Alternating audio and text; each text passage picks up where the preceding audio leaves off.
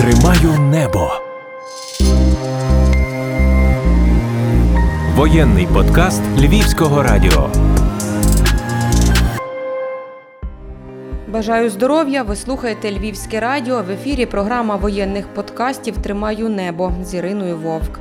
Бахмут, Андріївка, Кліщіївка. Про усі ці назви міст ми багато місяців чуємо із новин і телеграм-каналів, стежимо за просуванням наших військ і вболіваємо за Збройні Сили України.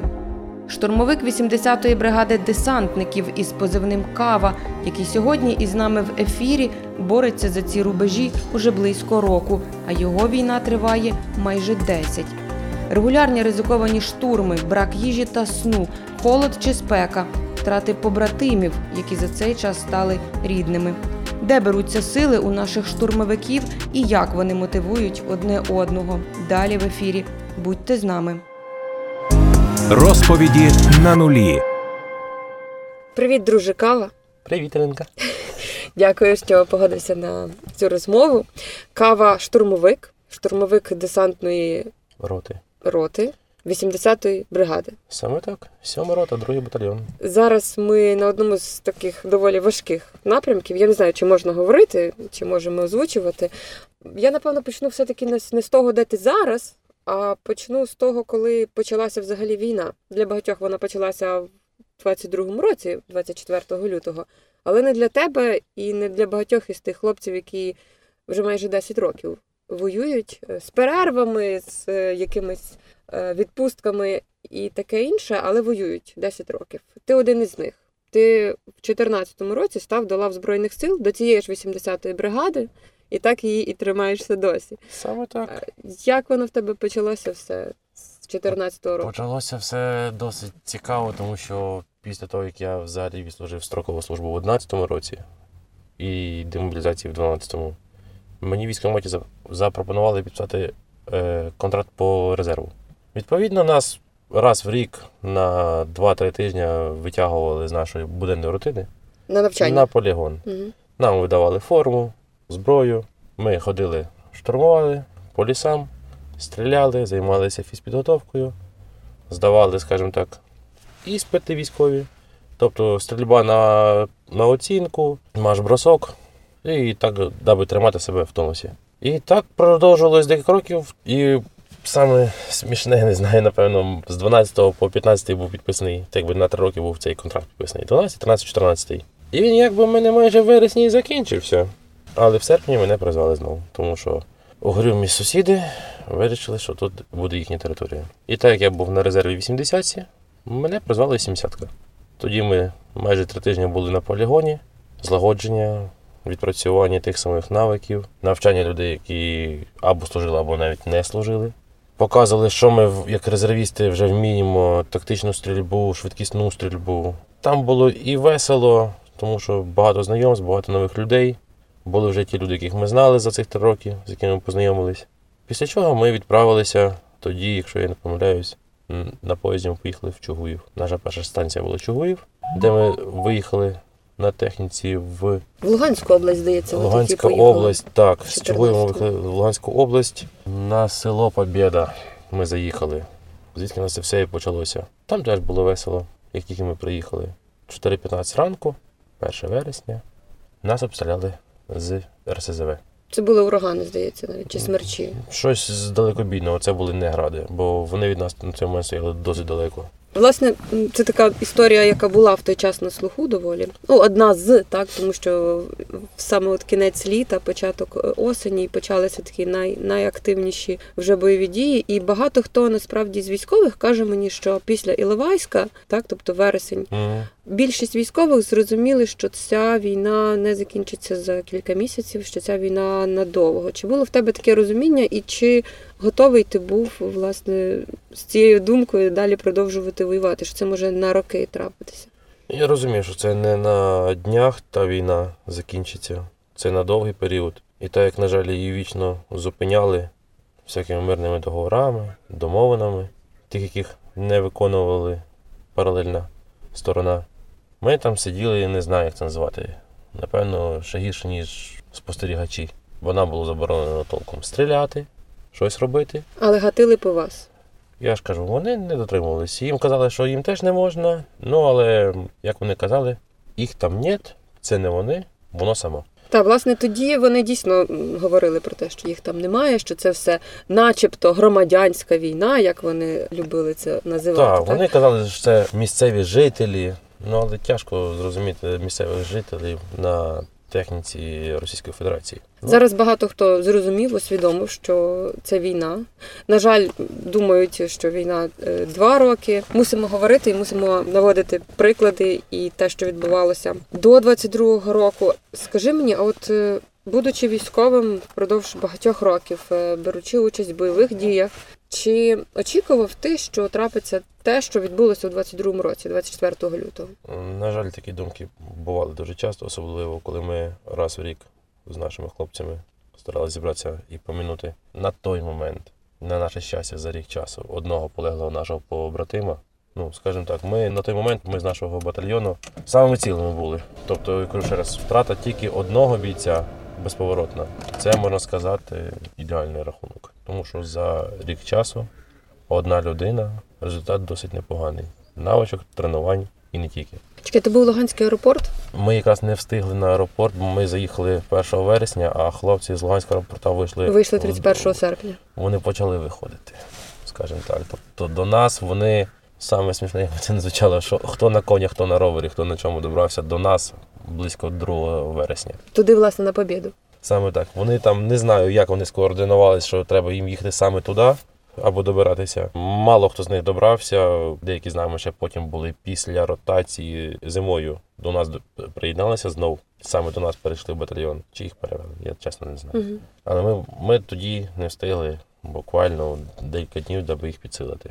Ми зайшли і вони вже почали виходити. При їхньому виході, ну вони прийшли. Добре, що це було ще тепло, тільки буквально літо закінчилось. Там хто, скажімо так, майже в шортах, бо все було обірване, хто в футболці, хто в трусах. Ну так як ми тільки приїхали, у нас собою були баули з речима. Ми просто їм попросили просто не розривати сумки. Ми їм там хлопці повіддавали. Цікавий момент, я в 16-му зустрів в центрі Львова хлопців в моїй капюшонці, який мене навіть не впізнав. Я впізнав, тому що, ну, блін, це моя кофта, в я ходив 4 роки. Ходжу, кажу, слухай, хлопче, ти ж з 80-ки, він такий побитий, ну, видно, що там шрами, все інше. Каже, ну так. Каже, ти звідки знаєш? Я кажу, ну ти ж з першого бата. Був в Луганському аеропорту. Його здивовані очі, це було щось. Каже, ти звідки знаєш? Кажу, ти не кажу, на побіді взяв мене кофту. Рідко можна бачити, коли дорослі мужчини скажуть. Ого. Слухай, ну от е, я розумію, та ідентифікація там по кофті, але між собою у вас є якась е, така ідентифікація, що ти от бачиш людину, і ти розумієш, що це Ну, той, хто був десь приблизно в тих умовах. Ви якось, я просто помічаю, Так, що ви це вони є. відрізняєте. А знаєш, який такий маленький нюанс. А ну скажи. Ми про це не розказуємо ніколи. Воно це то. Є люди, які там Ну як ти свого дає. впізнаєш? От. Е, Ну, якщо це якісь там, скажімо так, якісь там збори військових, Ну це зрозуміло, та, то там. І є там, які там розказують, як вони там щось це робили. Можна спорити, не знаю на що, напевно, набагато що, що він там не був. Ну, люди, Тобто які були хто там, там були, вони... вони не говорять. Ну, Там нема що говорити. Бо коли стріляються такі побоїща, навіть як зараз, після того, як з підрозділу виходить менша частина, то тяжко. Ти знав цих людей, ти з ними сидів, спілкувався, пив чай, каву за одним столом, з одної миски їв, але а потім їх раз і нема. Як ви даєте собі раду з власне втратами, переживанням втрати? Ми, скажімо так, у нас в підрозділі є невеличкий нюанс. Це якби багато хто кому це не подобається, тому що в інших так не роблять. Але ми заборонили повністю алкоголь, навіть при такому. Тому що на дурну голову під алкоголем, коли у людини є зброя, ні. Ми це все об'ясняємо, наводимо факти, показуємо документи, які є. Деколи навіть визиваємо працівників ВСП. Просимо, щоб вони просто показали їм звіт, скільки по п'яні стрільби, самострілів, випадкових. Ми кажемо, хлопці, ми не тому, що нам впадло, щоб ви пили. Це ваше життя. Просто проблеми будуть у всього підрозділу. За всіх підрозділів я говорити не буду. Ну, бо всі оці новини, що є, не можу сказати, що це все правда або брехня, тому що трапляється просто тьма всього. Є багато різних нюансів, моментів. Ну бо військові це зріз е, суспільства. Так, Тут але от, В цивільному наприклад, житті теж є різні е, люди. Їхав у відпустку в Харкові, як був проїздом. Заїхав в Харків і вирішили з пацана. Ну, у нас їхало четверо. Вирішили, думаємо, скинемося, орендуємо машину у Львові і їздимо. Одна та сама фірма. Подзвонили, все, домовилися. Знали, що ми військові нам відмовили. Я кажу, ну а можна там хоча б аргументувати чому? Кажуть, а вже неоднократно п'яні військові їздять по Харкову, там аварії і все інше. Все, я кажу, все, мені більше не треба. Ну, ви об'яснили, чому. Ви проти е, здавати в оренду машини військовим. Слухай, Було досить неприємно. Це насправді так, це велика проблема, тому що ми маємо цивільним якось пояснювати, чому вони мають підтримувати військових. І сумно, що ми маємо це пояснювати. Це не так сумно, як тяжко, тому що, як то кажуть, роби людям добро і один раз помилися.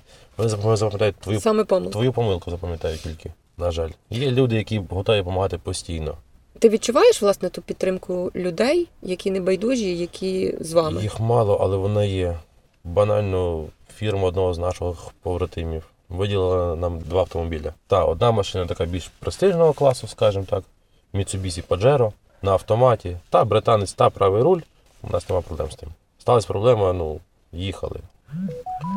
Машина заглохла. Повністю не заводиться, глохне, автомат на ходу глохне. Ну, якась дивна річ. Загнали її на сервіс. Майстри подивились так само, волонтери, гонщики сказали, що ну, вам зробимо знижку, але там сума не маленька, майже 50 тисяч. Ну так як ми ж військові заробляємо великі гроші, Всі про це говорять.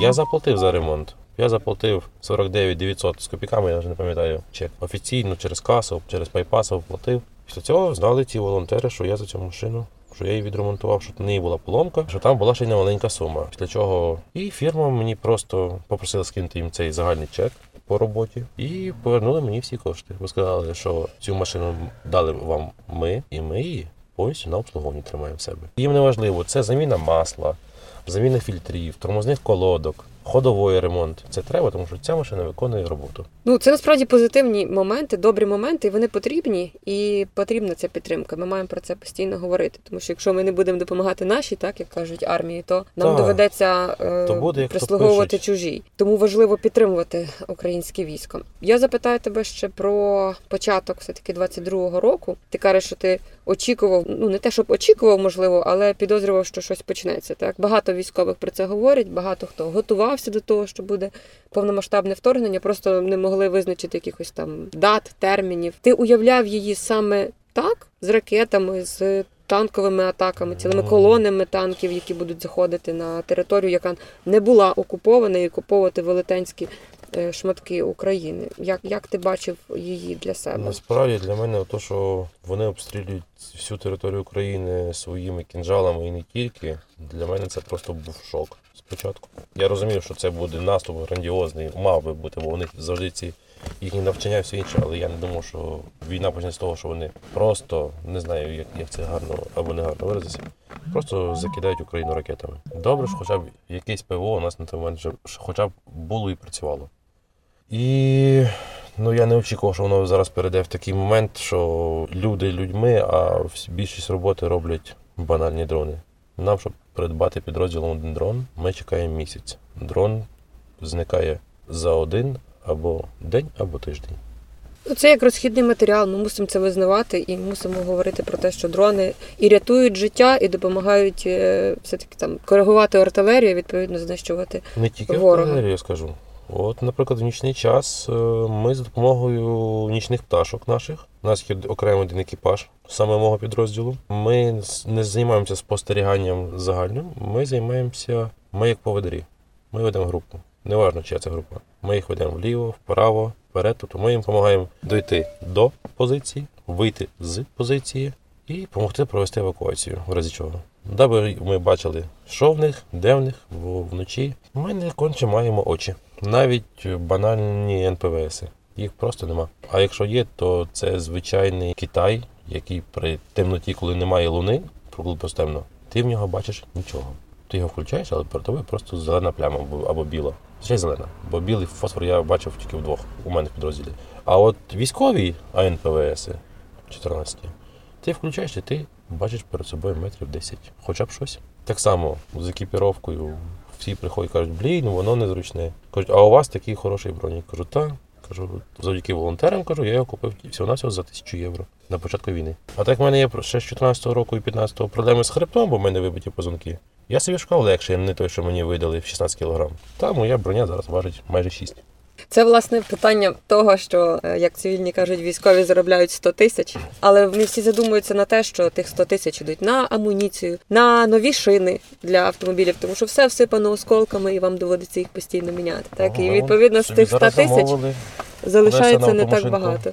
Все на всього через у поляків знайшли за 1200 чимось злотих комплект коліс. Тобто ви самі даєте собі раду ще із е, такими от е, речима, попри те, що ви воюєте постійно ну, в бойових ж, умовах. Е, дивись, Рінка, я об'ясню тобі навіть по-іншому.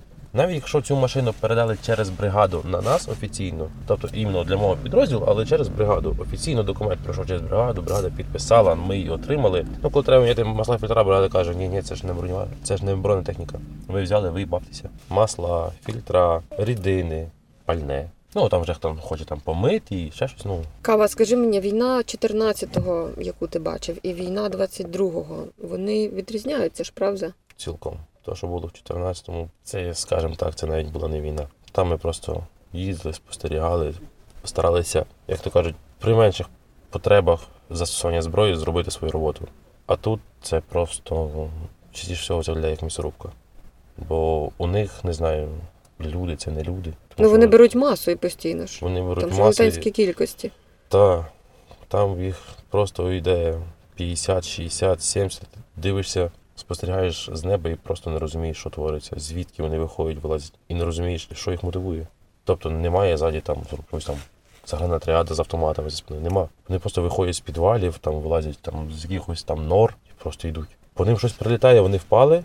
Думаєш, ну, вийшло. Воно піднімається і йде далі. Воно не втікає, воно йде далі. Прилітає знову, він знов собі ліг. Піднімається, вже ж кутильгає, але йде далі вперед. Назад він йде.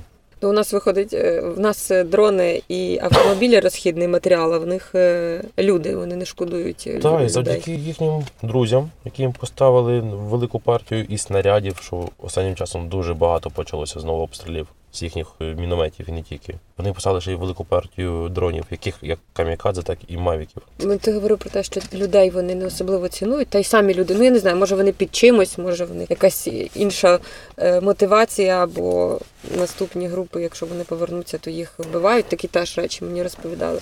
Ви зараз в районі от Бахмута, так навколо, Так. і ти мені, от щойно ми з тобою розмовляли. Ти говорив про те, що дуже багато загиблих е, російських військових просто лежать на полі бою. Так вони їх не забирають, чи, Вони чи як лежать, вони валяються. Вони просто валяються.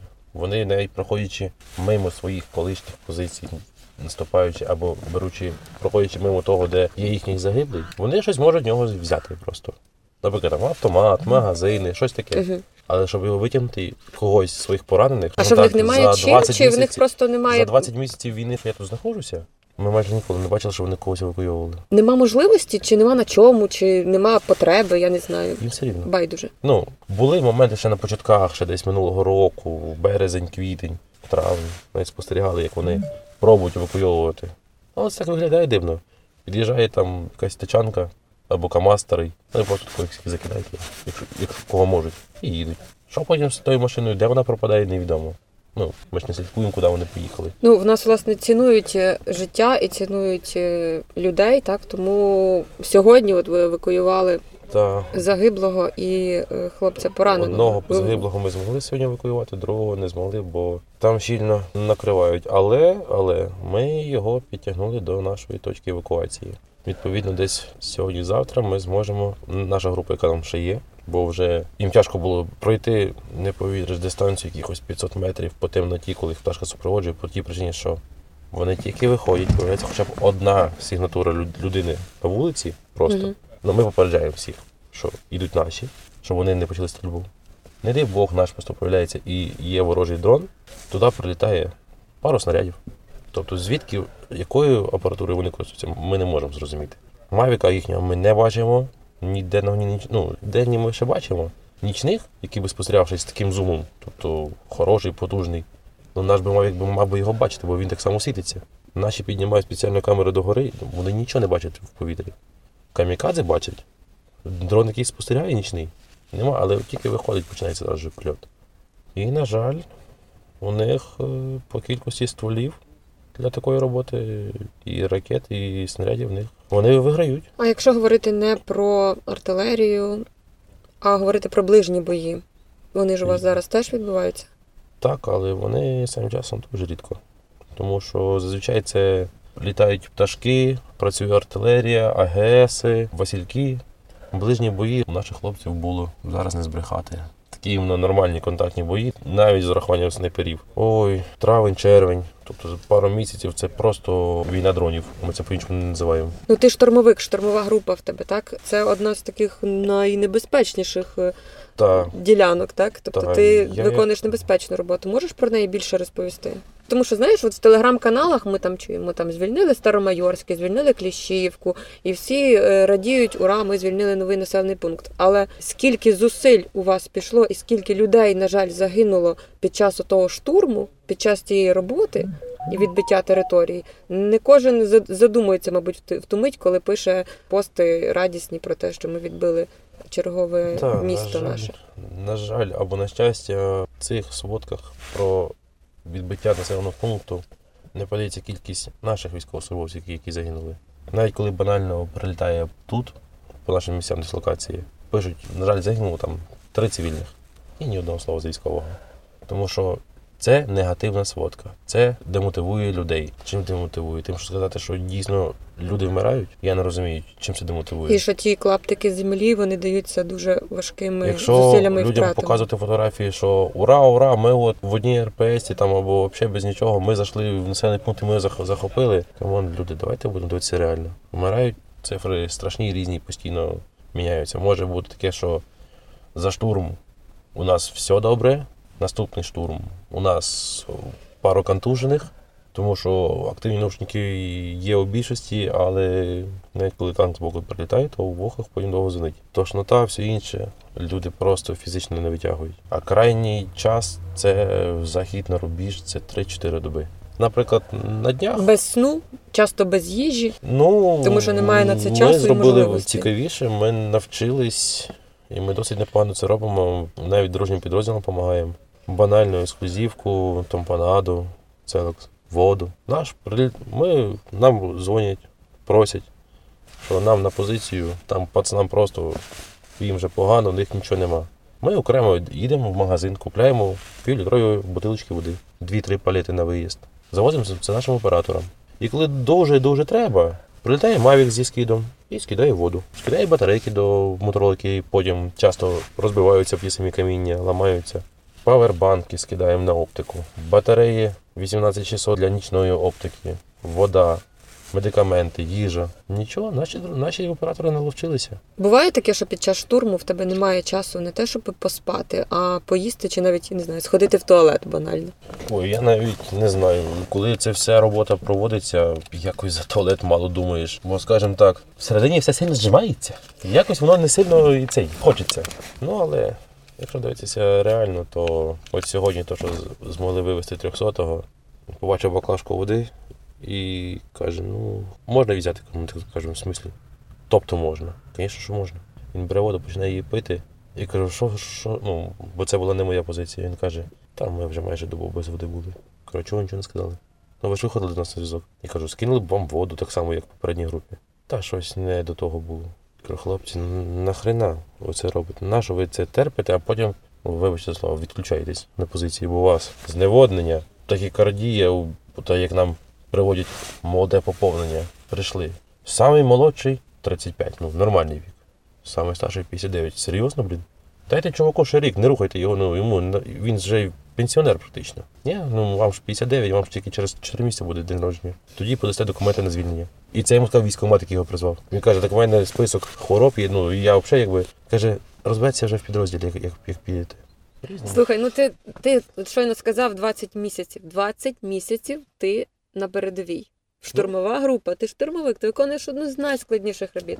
20 місяців ти втомлений. Ну логічно, що Ні, люди, має бути. люди кажуть, що військові не Ну, люди кажуть, ти втомлений, твої хлопці, твоя група, ви втомлені? Ви У мене з тих, втомлені. з тих, хто зі мною прийшов 24 лютого, лишилося. Мені, напевно, хватить зараз дві роки. Або ні, одну. Щоб проходити з тих, хто лишились живих. Це ти про свою роту говориш. Так, тільки за свою. Ну, я не, я кажу, я не люблю говорити за когось. Я говорю або конкретно за якийсь підрозділ, або стараюся загальну картину намалювати. З мого підрозділу раз, два, Ну це ж якщо рахувати контрактників. Три, чотири, п'ять. І я шостий. Ні, сьомий. Сім Ну, людей. Сім. Логічно, що вам потрібна якась ротація, заміна чи хоча б підсилення. Люди потрібні вам. Е, Правильно? Підсилення нам дають. Вон, крайня партія у нас було 9 людей. Кажу, від 35 до 59. Два тижні до цього нам дали ще 10 людей. Тих всіх зараз в строю четверо. Три 200, ні, два 200, всі інші вже в лікарні з осколочними. Ми завжди об'ясняємо всім, що якщо ви, ви зайшли на роботу, ви її робите, ви виходите. В разі, якщо з вами щось стається, забирайте людей, не кидайте. По цій причині поставте себе на його місце. Чи хотіли би ви, щоб вам допомогли? І це мотивує. Мотивує людей, тому що вони кажуть, ну кажуть, якщо мене там цей во каже, я би хотів, щоб мене поховали. Я кажу, тому треба забирати. Ну, хлопчина казав, що він ну, до крові слабкий, він ну, ну є в нього проблеми, він його там він, він виключається. Він виносив до сив 200-го осколочного. Хлопці кажуть, ішов, було хижо, вибачте за слова, ригав, вмивався водою, ішов, але він його ніс. І виніс. Бо він Виніс- розумів, що виніс, це його е, побратим, з яким він був ще й в учебці. Ну так сталося. У нього там осколкові не тільки, і він його виніс. При тому всьому, що він що вони ще й на розтяжку знайшли випадково. Слухай, Кава, ну це е, насправді робота з постійними ризиками. Тобто ти кожної хвилини, так, коли ти на позиції, чи заходиш на позицію, що іноді ще важче, ніж перебувати на самій позиції, зайти вийти. Проблема саме вийти. Вийти з Заходити позиції. таке враження нам більше, що вони нас пускають зайти. А вже як йде момент відкату, заміни нас поміняти, йде наша заміна на позицію. Вони пускають, не заходять. А потім а вже вам як треба вийти. от там починається просто фейерверк. Про що ти думаєш, коли ти виходиш з позиції? От повертаєшся і розумієш, що в тебе може бути там якийсь день-два на те, щоб відпочити, можливо, трохи. Я думаю, чи я встигну перебрати свої речі. Попрати речі? Угу. Слухай, Кава, скажи щось цивільним, власне, тим людям, які зараз е, не, не воюють, можливо, волонтерять, можливо, донатять, але знаходяться на мирній території України. Маєш що їм сказати? Хорошого. Будь-якого, те, що хочеш, Що хочеться. Що хочеться. можеш покликати до лав 80 Чесно, розуміючи той нюанс, що тільки деякі з моїх старих близьких знайомих призвались або самі пішли добровільно, я тішусь тому, що більшість моїх знайомих все-таки вдома. Вдома з сім'єю, з родиною. Ми живемо всі зараз в режимі напруги і непередбачуваності. Не будемо загадувати, коли буде перемога, вона все одно буде. Рано чи пізно вона все одно настане. Але краще рано. Краще рано. так? Хочеться додому, додому хочеться повернутися. В тебе є якийсь план, що ти будеш робити після перемоги? Ну, от перше, що ти зробиш, скажімо. Крім шашлика і напитися, не знаю. Дякую тобі дуже, Кава. Дякую за твою мотивацію, за те, що ти мотивуєш своїх хлопців, за те, що, попри небезпеку, ти не знаю, ти якийсь такий завжди на позитиві. І мені здається, що от е, такі люди, як ти, мотивують не так е, тим, що ви просто тут є, та? а тим, що ви робите, і тим, що ви це все сприймаєте як е, просто обов'язок, який ми повинні зробити. І інші люди можуть брати з вас приклад. Ваші побратими, люди, які приходять на ваше підсилення, і зрештою цивільні, які будуть чути нас з тобою, так які почують те, що ти говориш. Ти мотивуєш. Ти мотивуєш і цивільних, і військових. Тому Дякую. що як, як звучить приказка Іринка? Як? Що українські військові є кава, міцні і заварні. А в москалях чай. Або в пакетику, або розсипні. Клас, дякую тобі дуже. Бережи себе, залишайся цілий, живий, неушкоджений, і будемо пити каву у Львові.